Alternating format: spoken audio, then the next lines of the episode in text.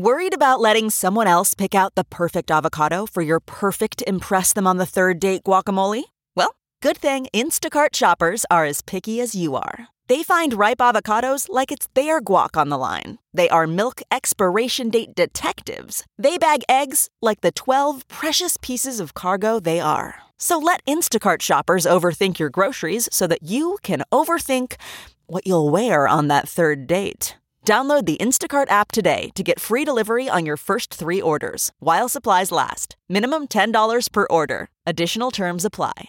Oftentimes, people are caught out in behavior that seems unusual. They get angry and they yell at you. And they're going to come back and they're going to go, I'm really sorry. That's not who I was. I didn't mean it. It just happened once. People never do something once, they have habits. They always do things again and again and again. It's Violet Benson, your favorite meme queen and the big sis you didn't ask for but need. Welcome to Almost Adulting. Almost Adulting. Almost Adulting. Are you ready? Hey, besties, and welcome to a brand new Almost Adulting, your top mental health and dating podcast with me, your host and your big sister, Violet Benson. We are almost at the end of the year. I know it's pretty depressing. This is the episode before the last one of the year. I guess if I don't count the Tuesday episodes. So maybe whatever. Cool, cool, cool, cool. I don't know why I was uh, a math tutor for 10 years because clearly I can't count, but forget that. This is about you, not about me. So today is part two of my episode with Robert Greene. He's brilliant, a genius. If you missed last week's episode, shame on you because you will learn a lot. It is such an insightful conversation and just a bunch of also great ways to manipulate people, but like in a good way, like in, as a good person. You know how there's a difference between black magic and white magic? I consider this more white magic, just how to protect yourself from bad people, how to pay attention when people are trying to manipulate you by learning these manipulation tactics. So, trust me, go listen to last week's episode if you haven't. And make sure to listen to this week's episode today. It's so good. The ending is my favorite part when I come up with my insightful opinion of what I learned from the episode. I think you guys will like it. Yeah, make sure to subscribe to this podcast if you're not already subscribed. Two episodes a week on Almost Adulting, Tuesdays and Thursdays. And make sure to download today's episode. I'm trying to see something. So just do that for me. And lastly, if you love today's episode and if you love me, take five minutes of your day to give me a five star review on the podcast app. It really helps. And I read all of them. And, you know, I love you. Also, some of the reviews, you guys ask me for advice questions. And that's how I'm able to see them and give you the advice that you need on these episodes. So make sure to write your five star review or also ask me any advice questions in those reviews. And I will make sure to get back to you on the episodes. But yeah, I'm really excited for next year. There's going to be a lot of new things with this podcast. I can't can't wait. A lot of new Tuesday episodes, a lot of Confession Corner, a lot of ways to include you guys in more, a lot of more solo episodes, and a lot of exciting things coming up next year. So I'm excited. But today, I do want to say again the holidays, uh, Christmas is coming up. Many of us don't celebrate Christmas, whether you're Jewish like me or for whatever reason you don't really celebrate holidays. I do want to say that you're not alone, that I love you. I'm here with you. I'm sorry if this is right now a hard time for you. I'm sure it is for many people. It's also a hard time where you start to reflect on everything you've achieved this year, but don't be hard on yourself. If right now you feel burnt out, again, you're not alone. I'm going through the same thing. Many people are as well. This is a time for you to relax, to go back and be thankful for everything you have achieved. Be thankful for everything you let go. Take time to relax, to be kinder to yourself. This is the end of the year, and it's time for you to just take it easy. Okay? So breathe in, breathe out be thankful for where you're at. And then next week, we'll be able to discuss planning for our goals next year or not, you know, or just take it easy. Don't be hard on yourself. Okay. Okay, good. Anyway, you guys, I hope you enjoy today's episode. I love you so much. And if you are currently going through a hard time and you want to talk to someone, feel free to DM me on Almost Adulting Instagram or Violet Benson TikTok, and I will do my best to get back to you. Enjoy this episode. Mwah.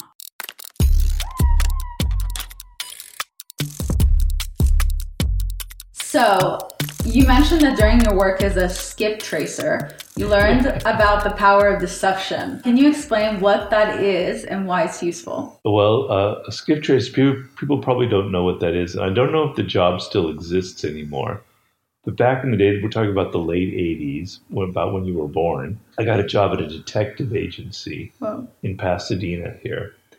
And um, I wasn't a detective. What it is, I was a skip tracer. And what that means is you spend your whole time in the office on the telephone and you're trying to find people who have skipped town, who owe money, quit their bail. Um, People trying to find them, whether it's for, for money or whatever.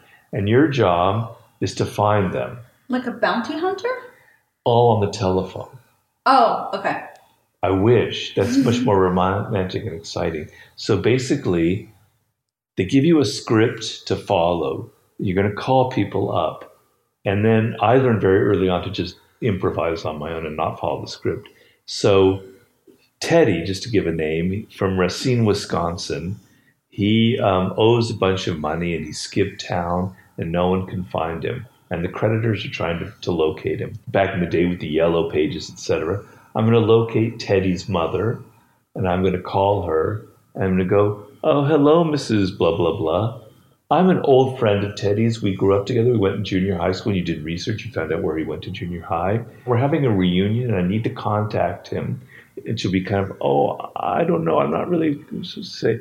And then I would take it to the next level. Well, you know, it's really important here because there's something I, I really need to give him, etc. I don't know, whatever it was Yeah. you had to learn to lie like hell on the phone and make it convincing and improvise in the moment depending on if they were kind of stupid and they gave you the information whether they were like wary of you and they're kind of onto you. And you learn very quickly that it's not very difficult to deceive people. You tell them a story you know first of all you convey a lot of emotion. I learned that emotion is very important to deception. That is so true. so if I, you know, if I sounded, oh, that's too bad, you know, we were such good friends and da da da da da, and, and, and I make it seem very sincere, it's hard to resist a person who seems sincere, okay? And so slowly I would get them the information out of them, and I'm afraid I was very good at the job. Um, Wow. And it was a very depressing job. I only lasted about four months at it because basically I was doing things that made me feel really ugly and dirty. So Teddy skipped town with debts, but maybe he's a nice guy and maybe, you know, he just had a few bad breaks in life. And here I'm fucking up his life and doing all these terrible things and I'm lying and I'm deceiving. I hated myself. Mm-hmm. But I realized that it's very easy to deceive people. And then I had an earlier incident in my life, which was probably more telling. And I don't know if I want to completely confess to it. But I lived in Paris, France when I was 21. Nice. I worked in a hotel. And in order to work in the hotel, I had to lie and say that I was Irish. The owner of the hotel thought I was Irish because I had this green cap. He was that um, he's a really nice guy, and I, I liked him. But he thought I was Irish. Yeah, I'm Irish, sure. But then I realized that English people are staying at the hotel, and that Irish people are staying at the hotel, and that Americans are staying at the hotel. So he thinks I'm Irish, and I'm speaking French to him because I speak French. But how the hell am I going to start lying to Irish people and English people? So I had to learn the accent. I had to learn how to dress like an Irish person. I had to learn how to behave, how to have the body language. I would go to like pubs in Paris and observe the people and listen very closely. And I created a past for myself. I went to this school because I loved my job. I didn't want to leave it and I didn't want to be arrested or whatever. I, this was the school I went to. I created a past for myself. At one point, I had an Irish girlfriend, and she couldn't tell. That's fun. Well, she could tell that something was a little bit off. But I said, "Oh, I spent a lot of time. I lived in America for a while." Did you have a different accent with her the whole time? Oh yeah. That's funny. Anyway, so that's another way I learned.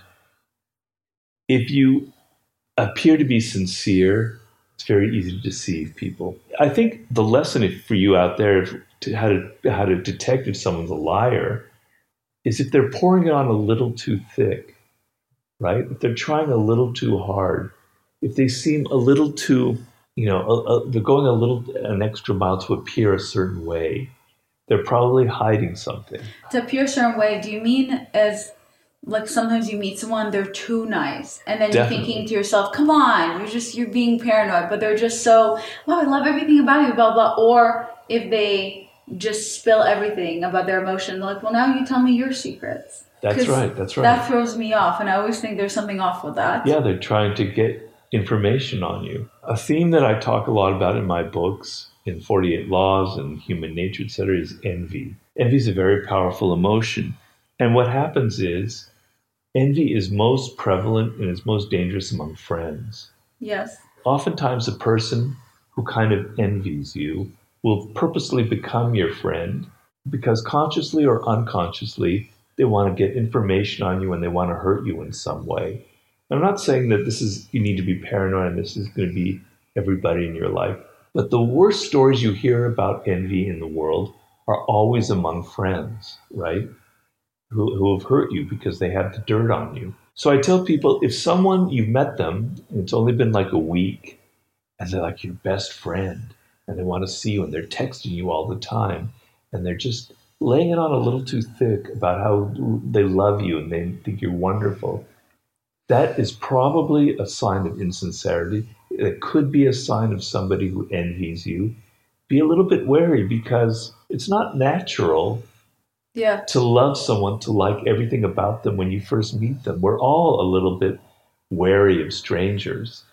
And if in a relationship, a man is coming on so strong, he's in love with you after like two dates, he wants to marry you, he's buying all these things, I think all sorts of red flags need to go up in your head that something. Right. And it sucks because if you sometimes if you some sometimes things feel off and then you come off as paranoid or something like that when in reality it is not normal if someone tries to become your best friend within a week or tells you how much they love you i'll do anything for you and blah Yeah, blah like yeah. you're right it's not normal No, it's they do want something from you I'd say 90% of the time. Sometimes there are exceptions.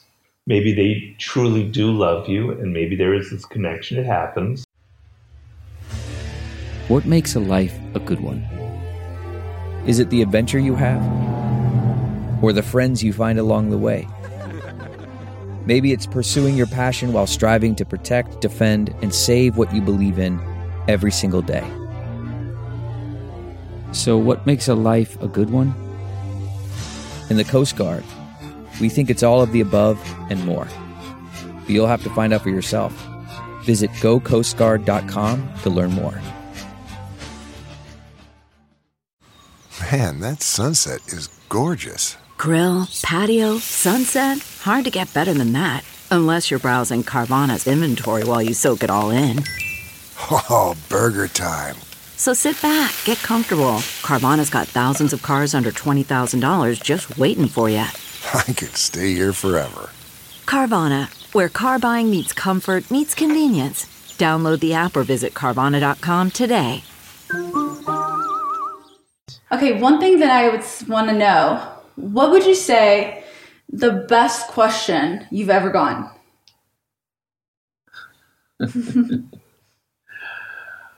Um, the best questions are the questions that kind of make me angry, and I kind of get a little Oh. bit, you know, okay a little bit, I don't know, snippy. oh Um, that's that's what you consider the best questions yeah, because, um, need to make you angry? yeah. Go ahead. Why are you the way that you are? well, I can't help it. Um, so when people start like, you know, your books are really popular in prison. Why is that? And I'm going, I know what you're thinking. You're thinking because his books are popular in prison, that means it's an evil book. Why else would they be popular in prison if it didn't mean that this book is really, truly evil and Machiavellian? There's a subtext. Okay, that gets my goat going. That's oh, uh, kind of secret thing. Fuck you. Going well, you know, people in prison are human beings. In prison, I'd like to see your ass in prison one day and how you'd respond if for some reason you, you did something by accident or you didn't intend to and you ended up in prison. You'd be buying the 48 laws of power. You better believe it, Yeah. right? Because you're landing in the most horrific environment where power and people can be so manipulative. The guards, the prisoners, they're human beings. Have us have some empathy for them. And so the book doesn't necessarily mean that only people who are criminals read it. But that's nice because then what you did is you twist it around. Like, why? What are you trying to say by saying only prisoners read my book? Are you saying the prisoners are bad? Is that what you think? Yeah. Then they look bad. Right. okay, um, I'm not going to ask you any questions that make you angry. What's the best advice you've ever gotten? Well, um, the best advice I got was the worst advice I ever got. Okay. So I was 26 or so, maybe, I think. And I had been living in New York and I was working in journalism. I wrote this article. Uh, it was a travel magazine. It was an article about Italy. And I was kind of poor at the time. New York was very expensive. And so I kind of um, recycled a similar article and wrote it for another magazine. And the editor uh, for the magazine called me in to have lunch. I thought he was going to tell me what a great article it was because I thought it was a very interesting article. It's about the Amalfi Coast and the history of it, etc.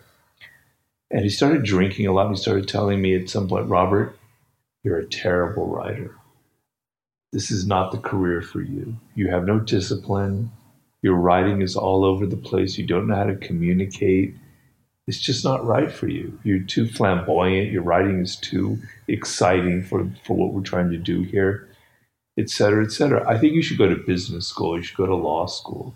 But this, this isn't the, the right place for you. You know, afterwards, for a couple days, I was kind of upset about it because he was, you know, he was very direct. He wasn't like mincing words. He was basically saying, my writing sucked, you know? Did you look up to him? no, I mean he was an alcoholic, and Wait, his But- words still, you still took offense to his words? yeah, yeah. And I thought, you know, part of me is going, well, maybe he's true. Maybe I'm not a good writer. And then uh, about a week later, I started calming down. And what often happens, I think most people have this experience in life that somebody says something or you have a bad situation that occurs, you get upset. Then as time goes by, you see it differently, right? And you kind of calm down and you have a different perspective. And then I realized, you know what? This guy is right. The reason I suck at this is because journalism is not the right career for me. I'm not putting my heart into it. So there was some truth to what he said. He just wasn't being very nice about it. So what I need to do is I need to get my ass out of journalism mm-hmm. and to start trying something else. And I still want to be a writer. I don't believe that I'm not a bad writer. It's just journalism was not the right discipline for me. I moved to back to Europe and I started trying to write novels and things like that. And I wandered around and I had many incredible experiences, etc. And then I ended up trying Hollywood, and that wasn't right. But I never lost faith that I was a good writer. It's just I learned that I had to find the right match. So it taught me several things. It taught me when people criticize you, try to listen to it. There might be some grain of truth to. Don't take everything so personally. And the second thing is, but don't take everything so personally. Have the ability to step back and say, is this really true? So if I had let him bruise me permanently, I would have gone to business school or law school. I would have made some money. I would be in my 40s. I'd be very depressed. I'd probably be doing drugs or alcohol. And I might have committed suicide by now. I wouldn't even be alive. I wouldn't be talking to you here. Right? But I didn't listen to him. So sometimes the best advice is the, is when people are mean and critical to you and you step back and you go, damn it, they're wrong. I'm going to prove that they're wrong. Right. know? I love that. I think I think that's really great, especially when you can take rejection or criticism and you know dissect and say, okay, he, this person's completely wrong, but obviously the reason you cared so much is because you felt like there was some truth to it, and then you managed to prove him wrong. But you managed to go some to do something completely different, still writing though. Yeah. So I love that. Right, exactly. I got my revenge on that guy. Yeah, he's a loser. I did have this question when you were talking about what you were um, the skip tracer. I was wondering, is there a moral difference between deception and lying? Why is deception considered powerful versus lying is wrong? it's kind of a almost a semantic question. So if I'm talking to you now or we're in a relationship or something and I and I tell you that I'm Irish and I'm not, you know, and I'm deliberately lying to you, but I'm doing it to impress you, to make you think that you're dating some some exotic person, that's a lie, right? And what am I getting out of it? I'm not really getting out of, out of it anything. I mean, I'm being kind of fake and phony and I'm uncomfortable with myself, which is what ended up happening when I was in Paris after about nine months. I got so tired of it. I just wanted to be myself again. I was really sick of it. Deception is something that people do in business, they do in advertising, they do in warfare, they do in any kind of strategic situation. Marketing. Right. It's called marketing, Marketing, in yeah. business. So if people know that you're actually selling a really crappy product, who's going to buy it? No, it's filled with vitamins, blah, blah, blah, blah, blah. It's going to make you healthy. It's going to make your skin glow, blah, blah, blah. the number one skincare routine is they use this. How do you know it's the number one skincare routine? I don't know. I made it up. Yeah. Marketing. Yeah, that's marketing. So that's a form of deception. Um, it's for strategic purposes. It's to get people to buy your product or to vote for you as a politician, or you're trying to deceive your rivals as to what you're up to. I have a law in the 48 Laws of Power called Conceal Your Intentions, so that people don't always know what you're up to, so you're not such an open book, so that they maybe don't really know what your next move is going to be. These are forms of deception that are very powerful and can will be very effective in the world.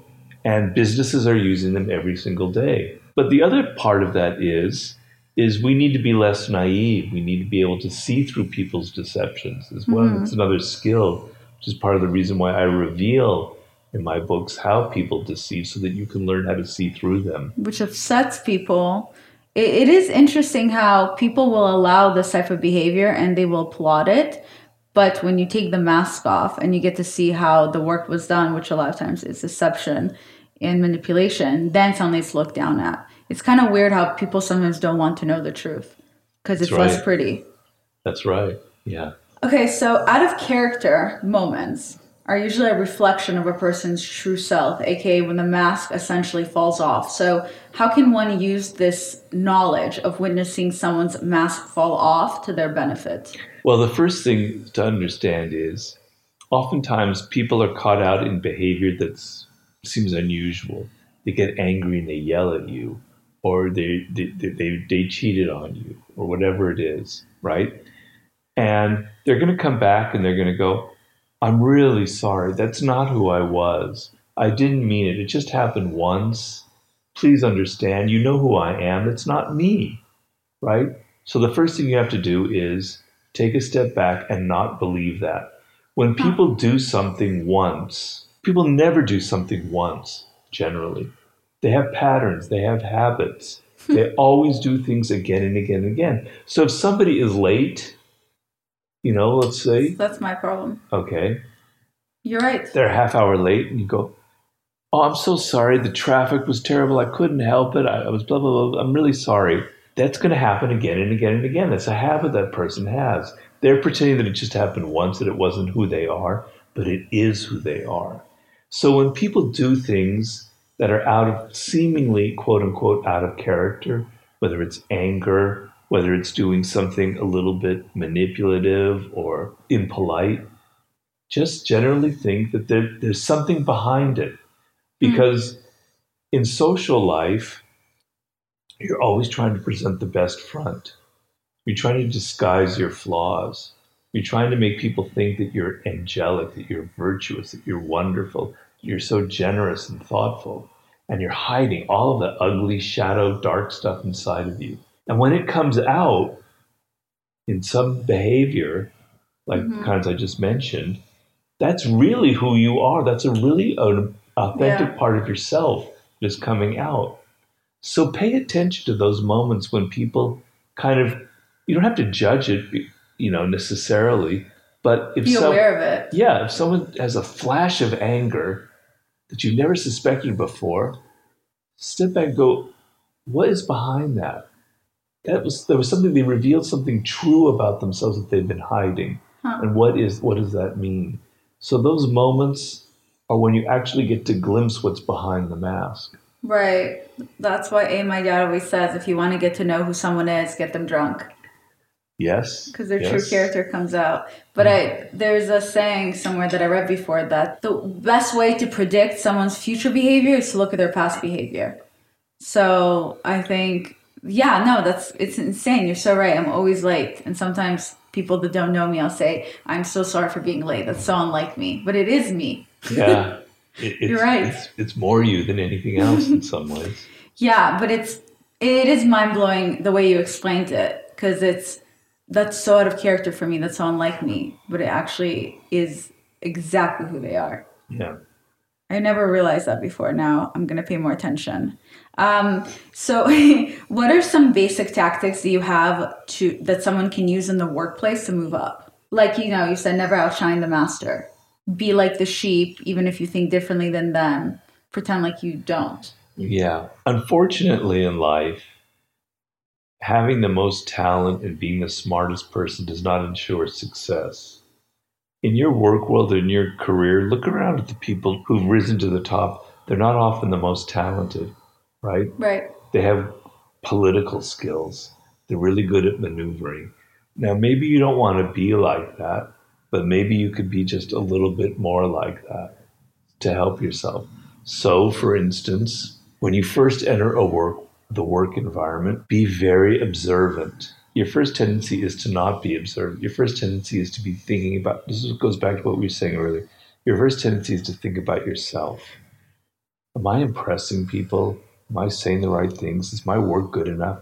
And instead, you want to be looking around like an eagle, like a hawk, observing who's got real power in this world, who's who's really controlling the strings, who's the person I should not offend, who's the really insecure person who's probably full of envy that if I say the wrong thing, he or she's going to be my enemy for life.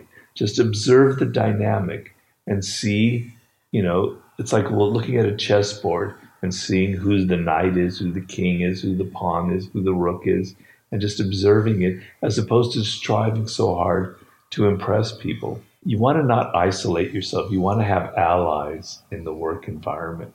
So you want to figure out who are the people that really have the power? Who are the gatekeepers? It's not often the boss. It's like the person who works for the boss, who is the boss's yeah. gatekeeper. That's things. so annoying and sad that that has to happen in the workplace. But everything you're saying is exactly what happens in people's workplaces. Yeah. I mean, if, if we were, if, if everything were right in this world, all, only that would matter would be results and ideas, but that's not who we are. And people have egos. So be aware that everyone has an ego and that you can inadvertently offend people, not even being aware of it, but just be aware that everybody has insecurities and to not like inadvertently touch on their insecurities, etc. So to rise up in the workplace, it's important to make allies. It's important to be observant of who has power and who can be your worst enemy and all that. It, so does talent or working hard even matter? No, there's one other law that's most okay. important one of all, and that's learn to keep people dependent on you. I forget which number it is. oh, it is. I love that one. 13 or something around there. If you're replaceable in the office or in the work world, you will be replaced. So if there are other Violettas doing podcasts similar to yours, in two years, people are going to grow tired of you. They're going to want someone new that new person's going to come up.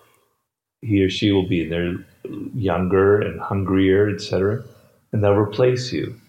So you you want to be in a position where you cannot be replaced. You have a skill that's unique, that sets you apart. That if they get fire you, it's going to cause them pain. Yes, it's like you know um, trying to get rid of a, a, weed with all the roots in there, and, and it's just a nightmare to get rid of. You want to be in a position where you have something that nobody else can duplicate in the office. It could mean that you have allies in different parts of the office or wherever the environment is. And to get rid of you is going to upset a lot of people. But if you're replaceable, you will be replaced. So you have to have something unique, a talent, a skill that sets you apart from everybody else and that they will not easily be able to find someone else. Because as you get older, you become more expensive. You're going to want to raise, et cetera, et cetera, et cetera. And they're going to find someone younger and cheaper to replace you. But if they can't replace you, then that's the ultimate position of power. I love that. I, I, I agree with that. I wish I read your book when I was uh, younger because everything you're saying, you just said a second ago with the allies and all that. I didn't. I wasn't aware of that when I became an accountant. One of the reasons I had to leave my job and I created Dad Issues, which ended up benefiting me, was because I didn't know that you had to create allies. I didn't know that you couldn't step on other people's toes. I came into my office and I wanted to be a partner, and it was very known by how hungry I was. That's bad, bad. I- Like, violated several laws. So many, I and I just I didn't know I had to hide things. And when people I felt came off manipulative, I didn't have social cues. So I would say, "Wait, why are you saying that? But you don't mean what you're saying. I can tell by your body language." And I would come into the office before my partner would come in, and then I would leave after he left. That's how I got on projects with my partner. And as a junior um, accountant, that wasn't the thing until me, which rubbed so many people the wrong way. And we had a career advisor, and the career advisor, she was so bad at her job, but she had allies. And that's why people kept her around because she had she made so many friends. And uh, yeah, they all teamed up against me. And, and I remember my partner, when you tell me that these people are not happy with me, I remember I said, why don't they like me? I'm not doing any, I'm not bothering them. Like, I don't even notice them. I just want to keep moving forward. And you guys said, Violetta, that's the problem. You don't notice them. And it still sticks with me. What separates someone like you from other people is that you learned that. You you were able to assess that. You're able now to go back and admit it. But a lot of people in life can't do that. They just go through life blaming other people. So you could have easily been one of those and you could have gone, God, those horrible people at that accounting firm, they were just so nasty and mean and they were so bitchy and political. And then you just keep repeating the same pattern over and over again because you cannot learn. You can't look at yourself. But what's different about what your story is, it's good that you did what you did because it taught you a lesson and you learned from it, and now you'll never do it again. Yes, yeah. I learned that sometimes you have to be political, and uh, I agree. Appear dumber than you are. The other thing that you learned, which I learned in life, I mean, I'm not, I don't want to put words in your mouth, but sometimes you're not a good person in a working environment with people. Sometimes you're better off being an entrepreneur, running your own business, being your own boss, which is who you are now. So you don't have to do those kinds of things anymore, right? Yeah. CarMax is putting peace of mind back in car shopping by putting you in the driver's seat to find a ride that's right for you. Because at CarMax, we believe you shouldn't just settle for a car, you should love your car. That's why every car we sell is CarMax certified quality so you can be sure with upfront pricing that's the same for every customer. So don't settle. Find love at first drive and start shopping now at CarMax.com. CarMax, the way car buying should be. Okay, picture this. It's Friday afternoon when a thought hits you. I can spend another weekend doing the same old whatever, or I can hop into my all new Hyundai Santa Fe and hit the road.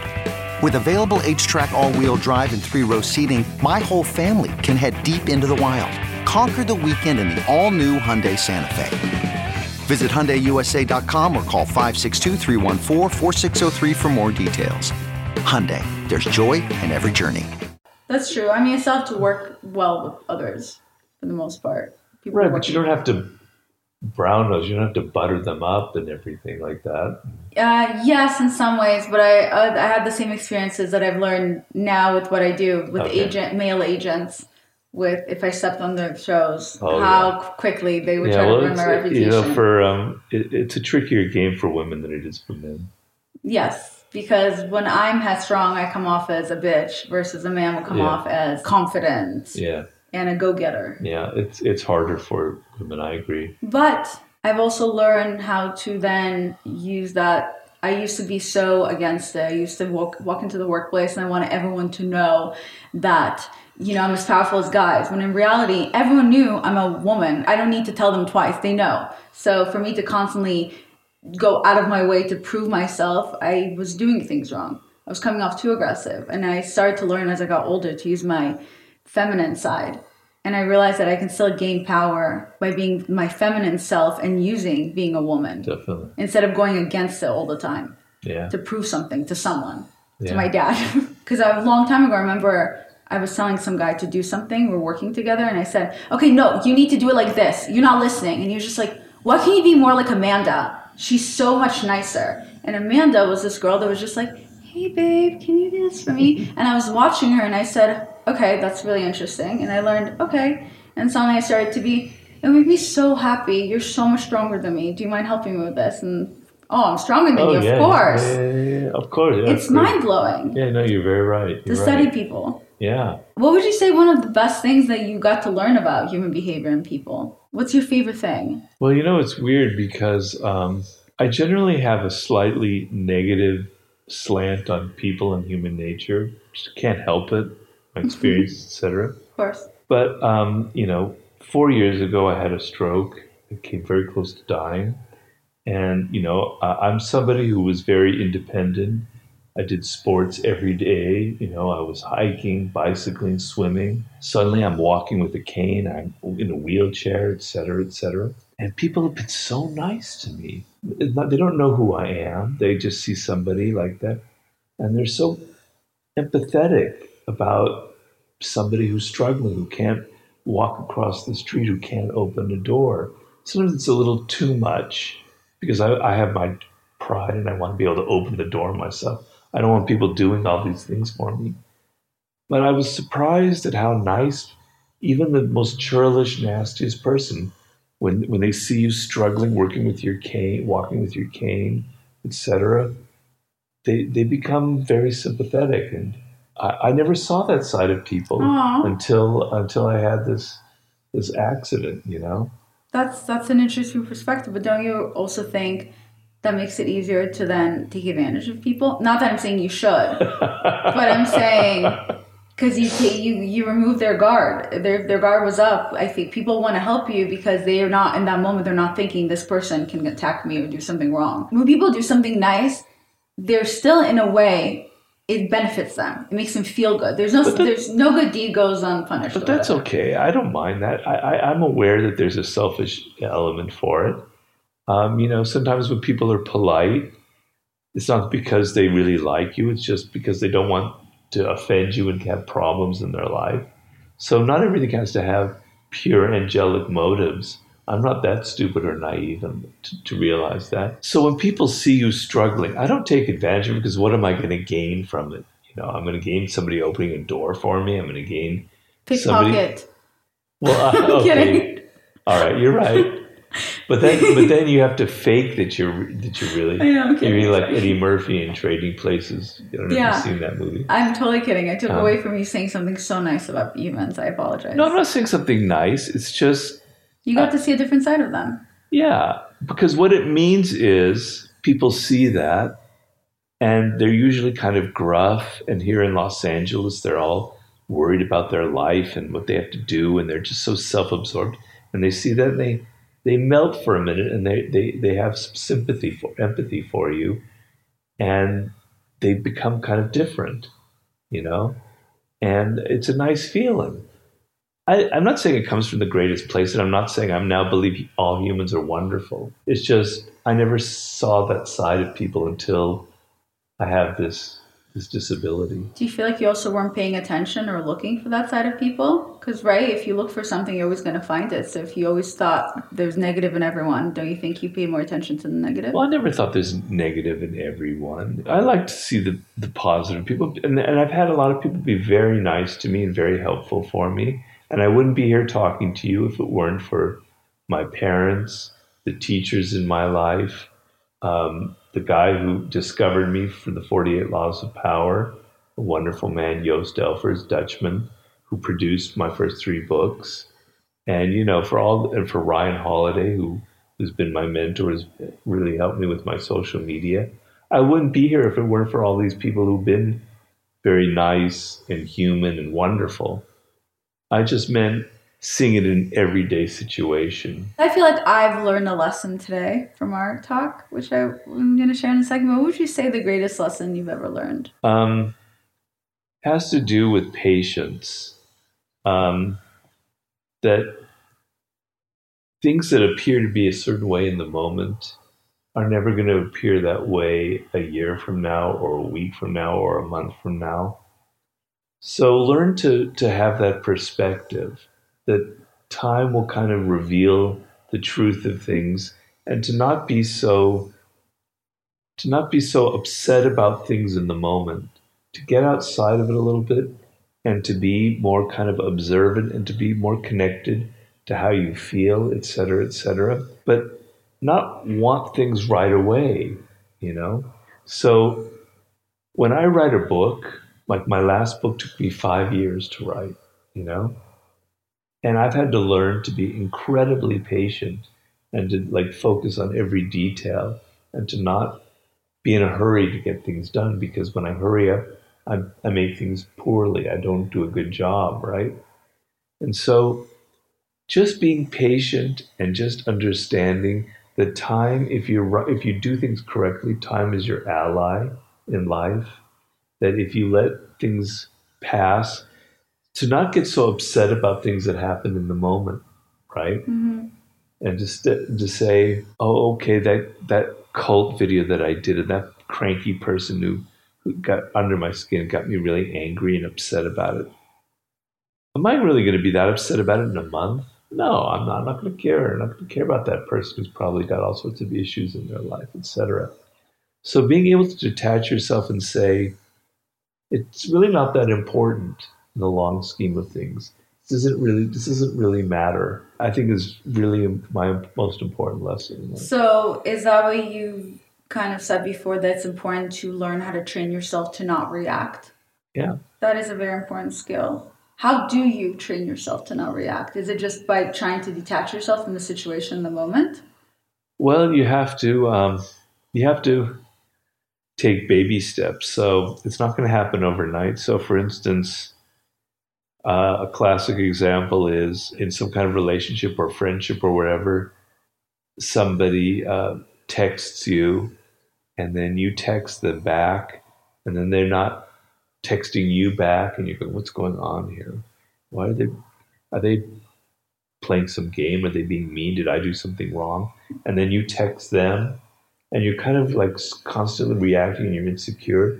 Step back and don't email or text, let 24 hours pass. Just train yourself to not send that email, to not send that text, to not make that phone call, to not do that thing that you were going to do that angered you in the moment or that excited you in the moment. It's one minute of creating all that anger and doing something wrong, and then it takes sometimes weeks to months to years to fix that whole exactly, issue. If you ever do. Yeah. Somebody does something that pisses you off, and you write that angry email you put it in the draft folder. All right. You train yourself not to send, put in the draft folder. You look at it the next day and you go, hmm, I'm not so sure about this. I'm going to wait another 24 hours. You go to 24 hours and you go, yeah, this is really stupid. I'm really glad I didn't send it. Or you look at it 24, 48 hours ago and you go, no, I'm right. That was an asshole. That is a bad thing. I'm going to send it anyway. But just let the time pass and look at it again and see whether you know or you're in a in an argument you're in a relationship um, and you know the longer you're in a relationship the more pe- person can irritate you and they say something that's just gnaws at you and you're going to say something really mean back and you go nope i'm not going to say it. You catch yourself. If you can develop that habit where instead of angry you know, arguing and saying something back that you know is going to create an argument and a problem you step back and you just shut the fuck up. right? Yeah. You don't say it. And it gives you the power because you're not like constantly reacting to uh, things that you're creating or to things that they're saying. It puts you in a position of power and control because you control yourself. So just learn in the in the small things in life, in in the, in the arguments and discussions and conversations and emails and texts, the things that get you angry, upset, or even excited, to don't react on them in the moment and let yourself wait an hour or two or a day or two days or three days. It becomes a habit and it becomes incredibly empowering. I agree. I do think calmness is power and I definitely lack it sometimes. On leadership and entitlement, you once mentioned to lose the sense of entitlement that comes with the power of a lead, leadership position, which I think a lot of us struggle with it. You say that you have to earn the privilege every single day with what you do and say, which I agree with. So, how can people who are in leadership positions actively um, progress and practice this? People who are in position of power and leadership, you have to understand that um, people around you are going to pretend that they like you. They're going to pretend that they think you're wonderful. They're going to pretend that they think your ideas are great because their job depends on it. That's so true. And they're not necessarily being honest, right? Hmm. So they're reading your body language. They're reading who you are. They're deciphering your character. They're scrutinizing you. Okay. And you don't really have a sense of whether you really are popular or not. So you need to have certain kinds of behavior that are certain to get people to think better of you without having to without having to yell it or scream it. So for instance, if things go wrong, if there's a problem, you don't blame other people. You take responsibility and you say, "All right, team, that was my mistake. I fucked up here. I'm sorry about that. I won't let it happen again." Wow, that's impressive. The boss, the leader, they can say that they made a mistake it's gener- not often because sometimes it shows weakness. Depends on how you do it. But generally, we'll go, well, there's some humility there. That's really nice. Okay. The fact that you're as a leader, you don't feel like people owe you respect. You feel like you have to earn their respect. Mm. There's a big difference. So you work longer hours than anybody else, right? You're not there making other people do all the hard work for you. They see the lights on in your office till seven, eight o'clock. You're the last one to leave. You're working as hard as everyone else. You're not making people do things that you wouldn't do. You're not. So, all right, that's that's that's going to impress people very much. Treating people fairly and equally, so you don't have favorites. You don't have people that you let do things that you don't let other people do. You don't have scapegoats who you're mean to, and then other people who, who can do all kinds of bad work and you reward them you treat everybody fairly. That's very impressive to people, you know. So the kinds of behavior that show strength, that show that you know you have confidence that you that you can admit that you made a mistake, that you know you you you can be fair to people, etc. That will signal to them that you're not a weak leader, that you're a confident, secure leader, because admitting you made a mistake is a sign of strength, not of weakness, right? So um, these are things that you signal to people that show that you're not that they don't have to give you respect just because of your title. You're actively trying to earn it by what you do. I like that. I like all that. And I agree with that. And I also love the fact that if you're a boss or a leader, you show everyone around you that you never ask anyone to do something you wouldn't do.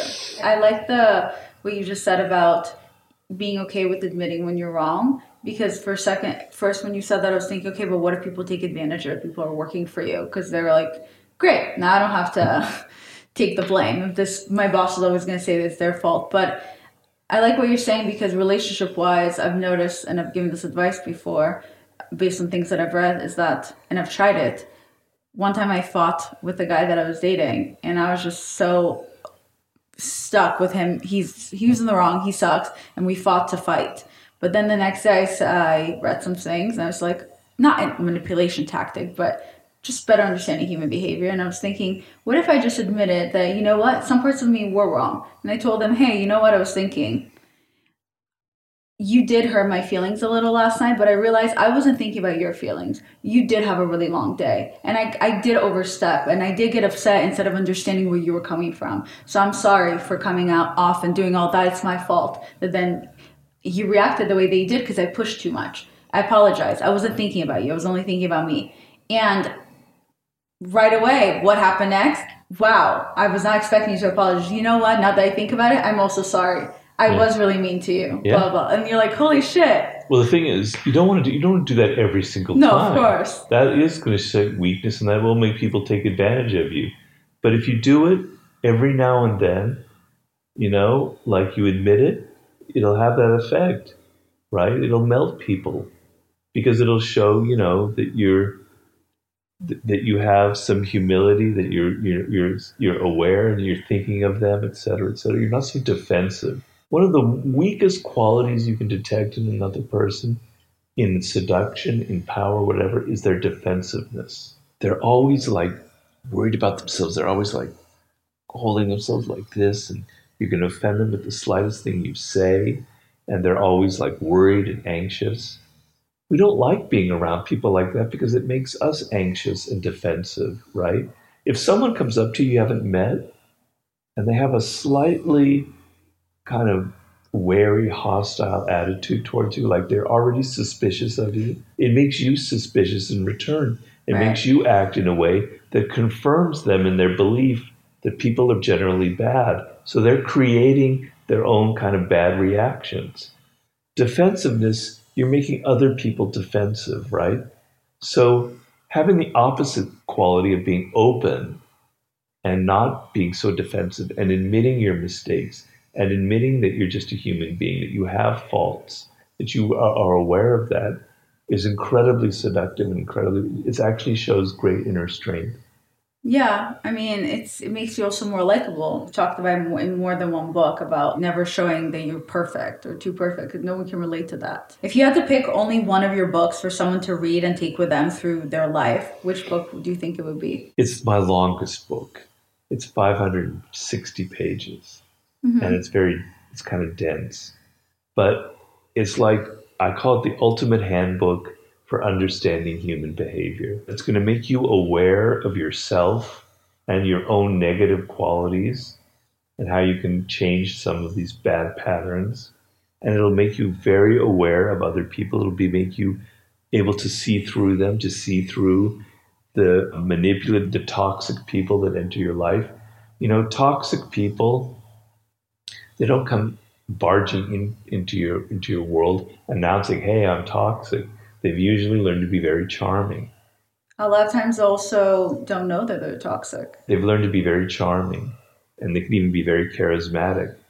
And they they learn since ch- early childhood that the way to get people to gain power over people is to at first kind of charm them with their attention, et cetera, et cetera, et cetera. But then slowly they learn to make everything about themselves. They drag you into their dramas, they manipulate you, they use you, et cetera. Yeah. So the ability to see a toxic person as they, from the first time you meet them or from your second or third meeting, is going to save you so much pain in life. You're not going to hire the wrong business partner who will steal your company from you. You won't get involved in a relationship with a man or a woman that's going to ruin your life. You won't enter a workplace that's going to destroy you, et cetera, et cetera, et cetera. You're going to choose the right friends, et cetera. So I think the laws of human nature, if you can read a book that's long, you don't have to read cover to cover. It's like 18 chapters on all the different elements of human behavior, you know, uh, is most important. But then the 48 laws of power would be second. If relationships matter to you, maybe the art of seduction would be Right. in third place. I think that is important too. Can I tell you what two things I learned from you today? Two things. my main things, which are very important. okay, uh, the first thing that I feel like I learned, which I think was really cool, was that I think people mistake of what the meaning of power is, and I think when people think of power, they think of someone that's aggressive, loud, manipulative, deceptive, all that. And I think the cool thing is what I got to learn about power is that when you're true to yourself, that's your real power because no one can take that away from you when you know who you are. So that's number one, which I love. The second thing that I learned from you that I really love that I will carry on is that your weakness and strength can be the same thing. So I think it's really cool how the reason you wrote the book was you said it's because you you you were a timid person. So something that other people may have you viewed as a negative or a flaw because you weren't the loudest in the room, you figured out how to get power from that. I mean, that's by being a listener and then writing it all down and being able to assess people, which is something that if someone is that taking all the attention in the room, they don't have the, the, the time to figure out other people because they don't shut the fuck up. Yeah. So I thought that was really cool. Just like when you said I'm unique and all that, that was really cool for me because, you know, growing up and being a loner and all that, always thinking that that made me different by being different. When I started doing my job, that is my power. That's Yeah, how it yeah. became my strength. Yeah, yeah.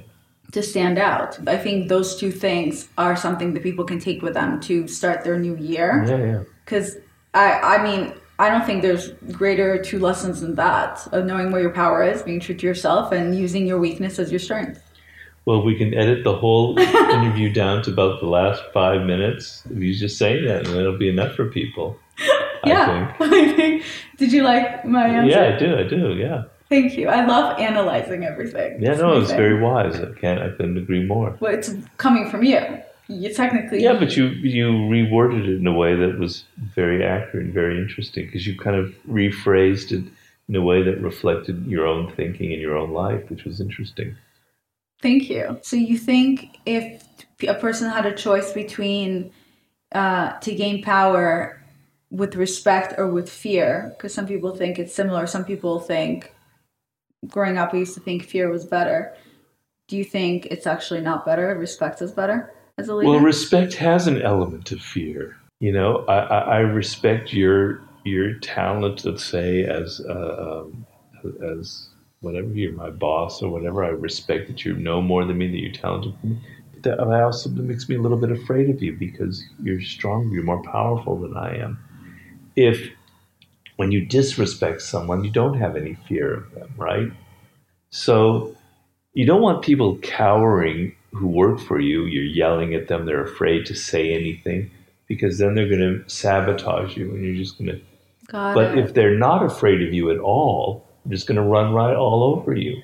So when we were talking about that leadership stuff and the things in there, you can't be too nice to people.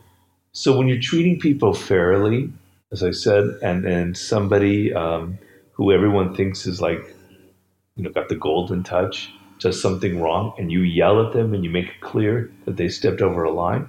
Whoa, okay, all right. So I, I- can't get too close to this boss. You know, they, they're still the leader, but you know, so it's like a people thinking too much in terms of black and white, fear or love. Do we do I want people to like me or fear me? You want them to like you and fear you at the same time. Got it. Not too much fear and not too much love. Right, because you don't want them to be resentful. Okay, that mean that makes a lot of sense. Growing up, I always thought if people feared me, then they would never leave me, which is so silly. Wow, they will leave you. They'll, they'll They you. still leave me. That's so, and sabotage me on the way. Yeah. Okay, where can people find you? Well, um, I have an old, uh, ancient website called Power Seduction and War. The and is spelled out dot com. Power Seduction and War.com, and there you'll find my Twitter, my Instagram, my TikTok, my YouTube, and email address for writing. Okay, and I'll put all of his handles and his website in the description of this episode. And what are you currently working on that you want people to know about? I'm working on a book that won't be out for a few years. It's on Okay. a subject called the sublime. It's um, something that was the last chapter of the book I did with 50 Cent, the last chapter of my human nature book. The paradigm for it is confronting your mortality, the finding that you're that there's an end to your life at some point, and that confronting it and being aware of death is actually the most liberating thing that you can do. It makes life utterly sublime. It makes you so aware of how things are, nothing ever lasts. You better appreciate it while it's here. It makes you observant of everything. It makes you urgent, having, you know, I better get things done. So I only have so much time. It makes you appreciate the people around you. I'm trying to open people's eyes up because I think we're too lost in the banality of our worlds with our smartphones, etc. I'm trying to open up to you the idea that the world that we live in is actually insane. It is insanely awesome and weird, and um, you're you're too much caught up in thinking the same ideas and thoughts day after day after day after day, and you're not actually aware of this weird, amazing world around you. And I'm I talk about uh, all sorts of different things. I talk about what you were like in childhood, how childhood was a sublime experience. I talk about how the human brain is, is insane and, and what it means to have consciousness. I talk about our relationship to animals, which is the chapter I'm working on. I talk about love and what the connection to another person means, et cetera, et cetera. Just so um, because I just have this feeling people's thoughts right now are so narrow, and I want to kind of open it up into something extremely expansive. People's thoughts are really narrow because everyone, two things people are looking for to be understood while not understanding anyone around them, Yeah. and then to have a purpose. And a lot of people right now don't have a purpose. They don't realize this. So Yeah. they focus their purpose on being uh, obsessed with climate change or being obsessed with politics or whatever it is. That becomes their purpose, and their purpose ends up being someone else's journey or someone else's success. Yeah. It's, it, it is sad. I think people's ment- mental health really got screwed up after did, the it pandemic, did, it and they're did. still processing it. Yeah. Because uh, there's research that shows our human brains are not meant to are not meant to process a lot of things at once. No. That's why it's going to take us years, most people years to process everything that we went through Yeah. last two years. Yeah. So that's a really cool book. What was the most recent book that came out then? The daily laws. The Daily Laws. Okay, so check that one out. I'm actually very interested in the one about the human behavior. Laws of that. human nature. Human nature. I'm gonna buy that. Will you sign my book that I have? Sure. Okay, cool. Well, um, thank you so much for coming on my You're podcast, and I hope you guys make sure to go follow him and everything. I'll leave in the description of my bio, and have a beautiful day. Thank you so much for listening. Bye.